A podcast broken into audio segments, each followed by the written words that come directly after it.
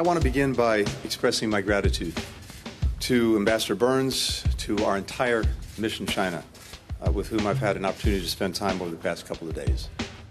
Questo è Anthony Blinken, il segretario di Stato americano. Siamo alla conferenza stampa al termine del viaggio di due giorni che Blinken ha fatto in Cina la settimana scorsa. Appena arrivato a Pechino, ha incontrato il ministro degli esteri cinese Qin Gang. Hanno parlato sette ore e mezza, cena compresa. Il giorno dopo ha incontrato il capo della diplomazia cinese, cioè il responsabile della politica estera del Partito Comunista, Wang Yi. Altre tre ore di chiacchierata. Infine ha incontrato anche il presidente Xi Jinping. Durata del mini summit mezz'ora. Both the United States and China have an obligation to manage this relationship responsibly. In conferenza stampa Blinken la prende larga. Dice che Cina e Stati Uniti hanno una responsabilità enorme mantenere la loro relazione dentro a binari di confronto e cooperazione a beneficio non solo di Cina e Stati Uniti, ma di tutti, del mondo intero. Blinken ha detto che è andato a Pechino proprio con questo obiettivo, smorzare le differenze e trovare dei terreni comuni con la Repubblica Popolare. Bene, per dare un po' la misura di quanto sia delicata in questo momento la relazione tra Cina e Stati Uniti, basta pensare che il risultato più importante che Washington dice di essersi portata a casa è il cosiddetto accordo sui disaccordi. Cioè che adesso perlomeno la Cina e gli Stati Uniti sono riusciti a concordare su tutto quello su cui non sono d'accordo. Considerando che dalla crisi di Taiwan dell'estate scorsa in poi tra Cina e Stati Uniti sono volati solo stracci e si sono interrotte molte comunicazioni, già tornare anche solo a parlarsi è un successo. Anche perché prima, quando Washington e Pechino si tenevano il broncio, i cinesi avevano costruito tutta una loro narrazione interna per spiegare in qualche modo cosa stava succedendo.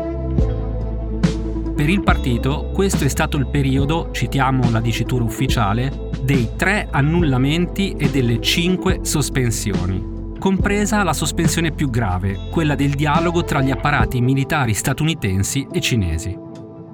Quello che stiamo vivendo oggi è il punto più basso delle relazioni tra Cina e Stati Uniti fin dal 1979, l'anno in cui i due paesi hanno ufficialmente ripreso i rapporti diplomatici e il viaggio di Blinken in questo senso doveva servire a tirare una riga e ricominciare con migliori auspici, ricominciare a vedersi e a parlarsi.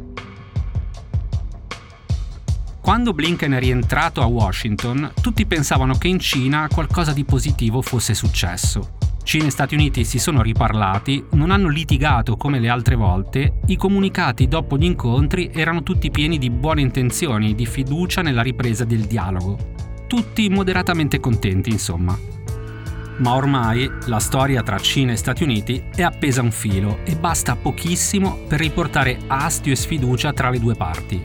Basta, ad esempio, un'uscita un po' così, diciamo, del presidente americano Joe Biden. E tutto sembra tornare indietro, proprio quando Blinken è appena rientrato negli Stati Uniti e alla Casa Bianca stanno stendendo il tappeto rosso per l'arrivo del premier indiano Narendra Modi. Ecco, la situazione è questa. Tra Cina e Stati Uniti si sta inserendo un terzo incomodo da un miliardo e 400 milioni di persone. L'India. Sono Simone Pieranni e questo è Altri Orienti, un podcast di Cora Media. Ogni settimana vi raccontiamo cosa succede in Asia e come cambia un continente che determinerà anche il nostro futuro.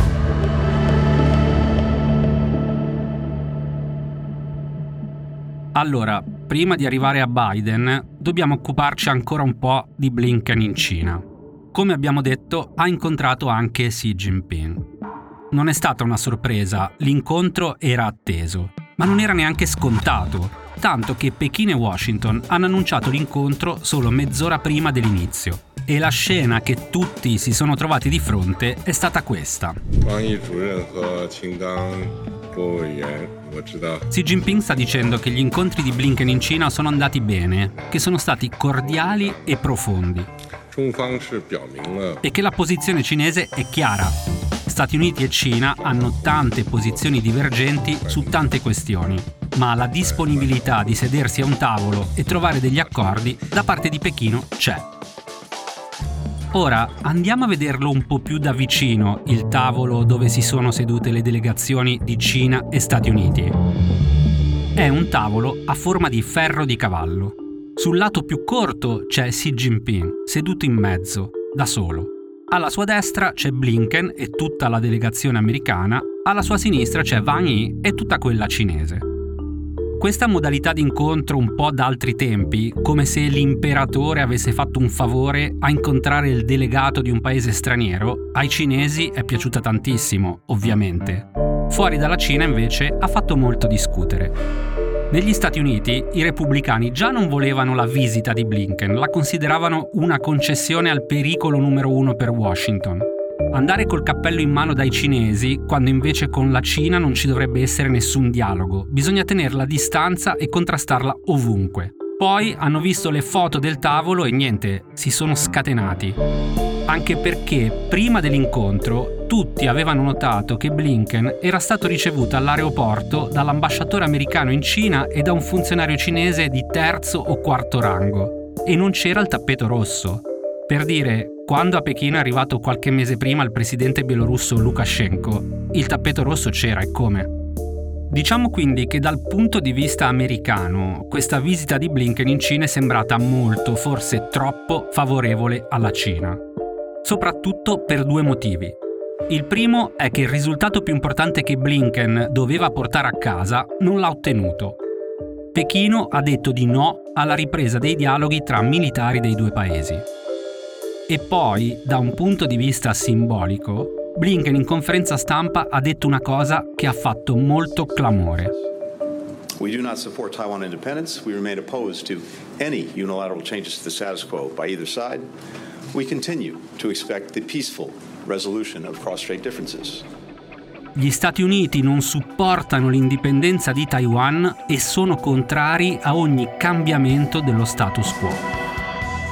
Ora, se avete ascoltato la puntata numero 36 di Altri Orienti, quella sulla questione di Taiwan, capirete che siamo all'interno di una narrazione assolutamente prevedibile. Gli Stati Uniti hanno detto molte volte di non supportare ufficialmente l'indipendenza di Taiwan. Ma il fatto che a dirlo così esplicitamente sia stato Blinken, il capo della diplomazia americana, ha fatto storcere il naso a molti, come se gli Stati Uniti avessero fatto una grandissima concessione alla Cina cosa che non è. Nella storia dei rapporti tra Washington e Pechino, dichiarazioni del genere da parte americana sono assolutamente normali. Ma tant'è, negli Stati Uniti la polemica è montata, è montata anche la pressione sul presidente Joe Biden e alla fine lo svarione presidenziale è arrivato. Anche se forse proprio uno svarione non è. Uh, your comments at a fundraiser this week appeared to be the first time in recent memory that a sitting U.S. president has called a Chinese leader a dictator. Uh, did those comments about President Xi undermine or complicate the progress your administration has made in maintaining a relationship with China? Qui siamo alla conferenza stampa di Biden con il premier indiano Modi. Ci arriviamo nella seconda parte di questa puntata. In questo momento Biden sta rispondendo a una domanda molto precisa. Subito dopo la visita di Blinken, il presidente americano va in California. È nel bel mezzo di un tour elettorale perché Biden sia ricandidato per le presidenziali americane del novembre del 2024. Mentre parla ai suoi elettori lontano dalle telecamere, pare che a un certo punto, riferendosi al presidente cinese Xi Jinping, gli abbia dato del dittatore e di questo gli stanno chiedendo spiegazioni in conferenza stampa, con lui che un po' balbetta e cerca di cambiare discorso. Uh, you know, uh, when we're talking to our allies and, uh, and partners around the world, including India, uh, we let the uh, uh, the idea of my choosing and avoiding saying what I think is the facts L'audio di Biden che dice la parola dittatore non si trova, ma la notizia fa subito il giro del mondo e alza un bel polverone. La Cina risponde indignata e il resto del mondo si divide in due. chi ha pensato che Biden avesse fatto l'ennesima gaff, come le tante che ha fatto da quando è entrato alla Casa Bianca, e chi ha pensato che invece non fosse assolutamente una gaff. Anche perché in tutti questi giorni non è mai arrivata una smentita ufficiale. La notizia è stata lanciata e la Casa Bianca non ha negato niente. E a ben vedere non è nemmeno la prima volta che Biden dice qualcosa del genere. Qui siamo nel marzo del 2021. Biden sta parlando di Xi Jinping. Dice che lo conosce da molto tempo, che hanno passato tanto tempo insieme e che sa perfettamente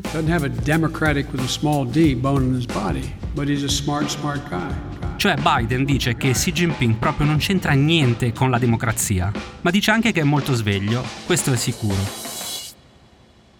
Quando Biden, dopo la visita di Blinken in Cina, ribadisce che Xi Jinping è un dittatore, non sta facendo una gaffe, non è una svista.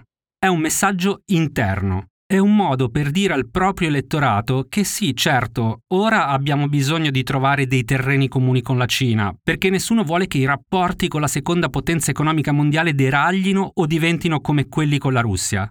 Ma la Cina è una dittatura, lo sappiamo e ci muoviamo di conseguenza. Ad esempio, andandoci a cercare altri amici importanti e democratici in Asia, un grosso amico da un miliardo e 400 milioni di persone. L'India.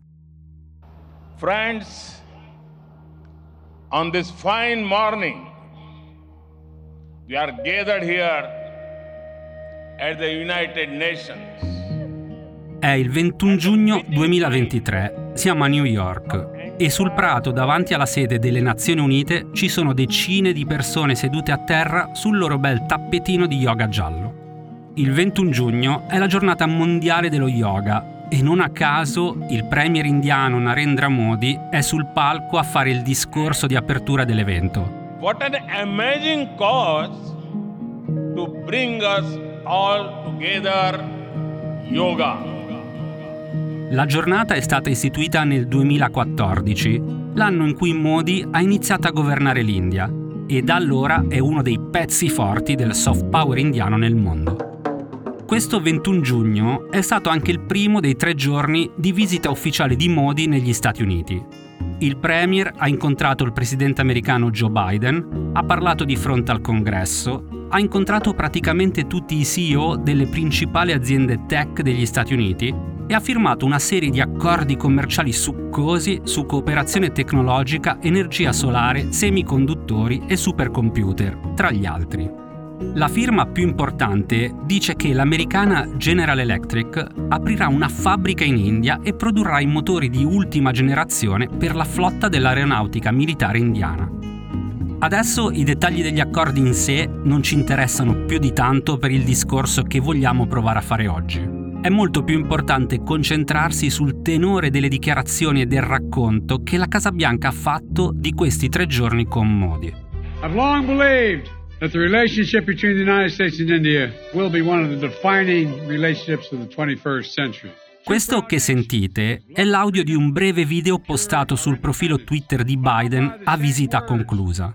Ci sono i violini, ci sono le immagini di Biden e Modi insieme, i sorrisi, gli applausi, la gioia, e ci sono le parole chiave della relazione che lega le due democrazie più grandi del mondo.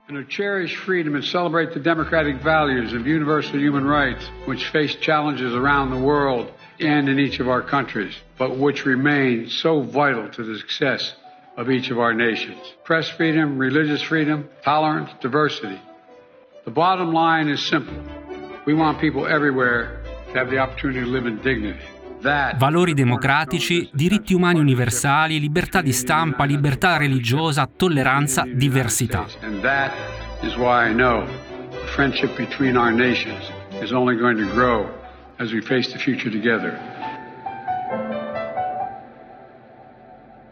Allora, noi qualche mese fa avevamo fatto una puntata tutta sulla deriva autoritaria dell'India sotto Modi, cioè dell'India dal 2014 a oggi. Il titolo era La democrazia più grande del mondo è in pericolo. Se volete ascoltarla o riascoltarla, è la puntata numero 11. Comunque, la cosa allarmante è che in tre giorni negli Stati Uniti non c'è stata una sola parola da parte di Biden o della Casa Bianca che provasse a problematizzare un minimo il tema della tenuta democratica dell'India di oggi. Parliamo di anni di denunce da parte della stampa indipendente indiana, anni di report preoccupati di ONG internazionali, anni in cui l'India è precipitata in tutti gli indicatori di democrazia, pluralismo, diritti umani, libertà religiosa anni in cui le atrocità commesse sistematicamente da gruppi dell'estremismo hindu vicinissimi al partito di governo guidato da Narendra Modi sono state documentate con precisione. Insomma, sono cose ormai di dominio pubblico, ma l'amministrazione Biden ha deciso di chiudere non un occhio, tutti e due. E l'ha fatto anche dal vivo, in una conferenza stampa per Narendra Modi più unica che rara. What steps are you and your government willing to take to improve the rights of Muslims and other minorities in your country and to uphold free speech? È il 22 giugno, siamo alla Casa Bianca e la giornalista del Wall Street Journal, Sabrina Siddiqui, chiede a Modi cosa intende fare il suo governo per migliorare il rispetto dei diritti dei musulmani e delle altre minoranze e per rispettare la libertà d'espressione. Questa è la prima volta dal 2014 che Modi è costretto a rispondere a una domanda dalla stampa non concordata in precedenza. La prima volta in nove anni. E risponde così. मुझे आश्चर्य हो रहा है कि आप कह रहे हैं कि लोग कहते हैं लोग कहते हैं नहीं भारत डेमोक्रेसी है Dice che è sorpreso, perché lo sanno tutti che l'India è una democrazia e, come ha detto il presidente Biden, lo sanno tutti che la democrazia è nel DNA dell'India e degli Stati Uniti. Tradotto, la risposta di Modi è una non risposta. Sta dicendo che in India non c'è nessun problema e soprattutto sta dicendo che non è il solo a dirlo, ma indica al suo fianco Joe Biden, come a dire, se lui dice che va tutto bene, che problema c'è? Ed è qui il problema più grande di questa svolta dei rapporti tra Stati Uniti e India. Lasciar passare ufficialmente sotto silenzio l'erosione della democrazia indiana, da un lato è uno schiaffo a tutti quelli che stanno cercando in India di cambiare le cose in meglio. Giornalisti, molti in carcere, ONG, intellettuali, organizzazioni dal basso, studenti, studentesse, insomma tutti quelli che nella società civile indiana si oppongono al governo Modi. Dall'altro lato, manda un messaggio chiarissimo sia a Modi sia alla sua base elettorale più radicale, antimusulmana, ultra-induista e intollerante. Tranquilli, voi fate pure quello che volete, gli Stati Uniti non si metteranno in mezzo. E tutto questo succede a meno di un anno dalle prossime elezioni nazionali in India, con Modi e i suoi già in campagna elettorale e che da questi tre giorni di lodi sperticate di Washington se ne escono politicamente molto rafforzati, sicuri di poter continuare dritti per la loro strada come e più di prima.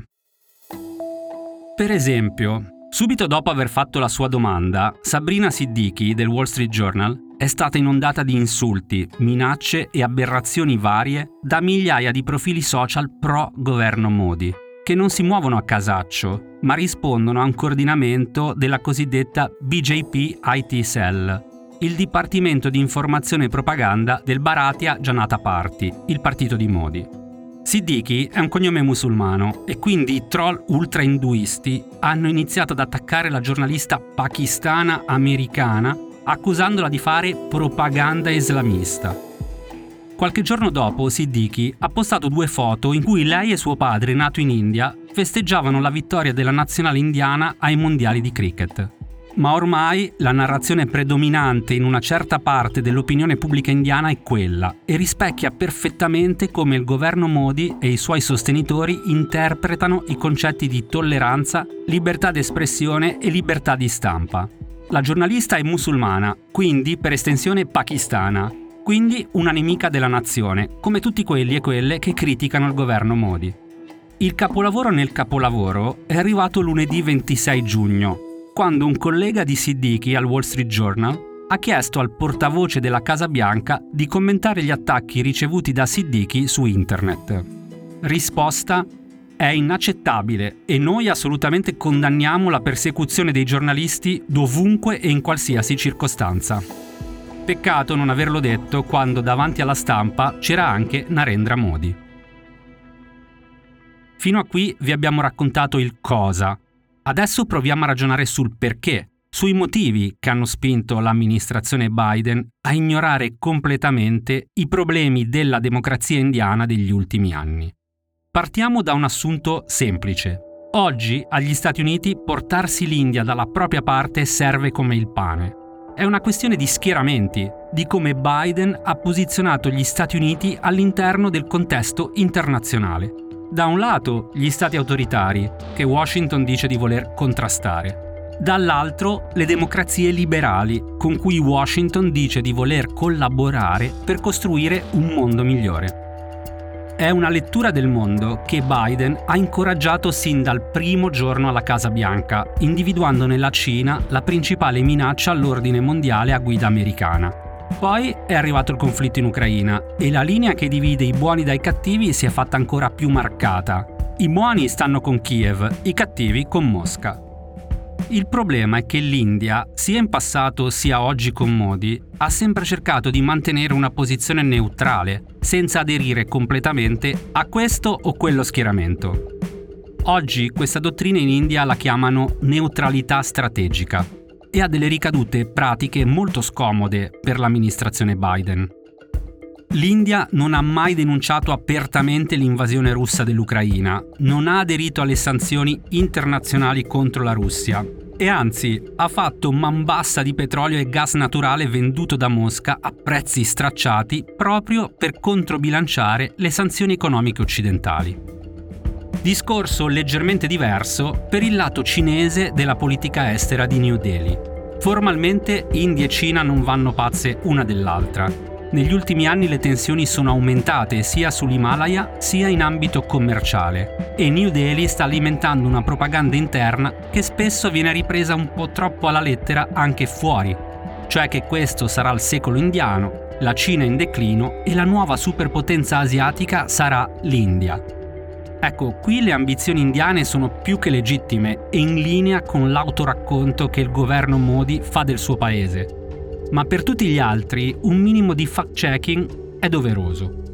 E allora, l'India ha superato la Cina per numero di abitanti, ma è indietro di decenni in settori chiave come infrastrutture, industria ed energia. Alcuni dati. È vero che il PIL indiano crescerà più di ogni altro paese al mondo quest'anno, pari intorno al 6%, ma la base di partenza è più o meno un sesto di quella del PIL cinese. Idem per la potenza elettrica installata, cioè l'erogazione massima di elettricità di un paese, dove l'India, che ha più abitanti della Cina, gira con un quarto dell'elettricità prodotta e utilizzata da Pechino.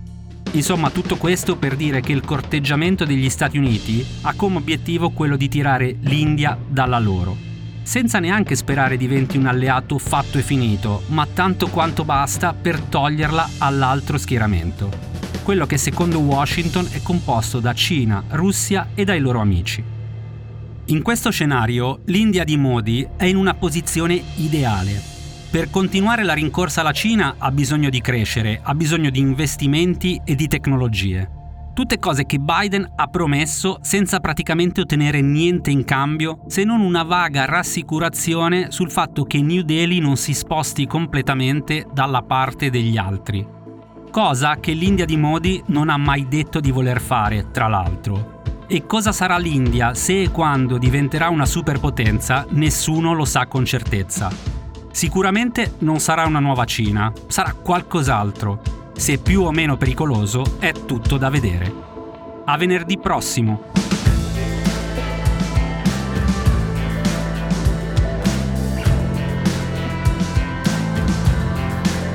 Altri Orienti è un podcast di Cora News prodotto da Cora Media, scritto da Simone Pieranni e Matteo Miavaldi. La cura editoriale è di Francesca Milano. La supervisione del suono e della musica è di Luca Micheli. La post-produzione e il montaggio sono di Filippo Mainardi. Il producer è Alex Peverengo. Le fonti dei contributi audio sono indicate nella sinossi.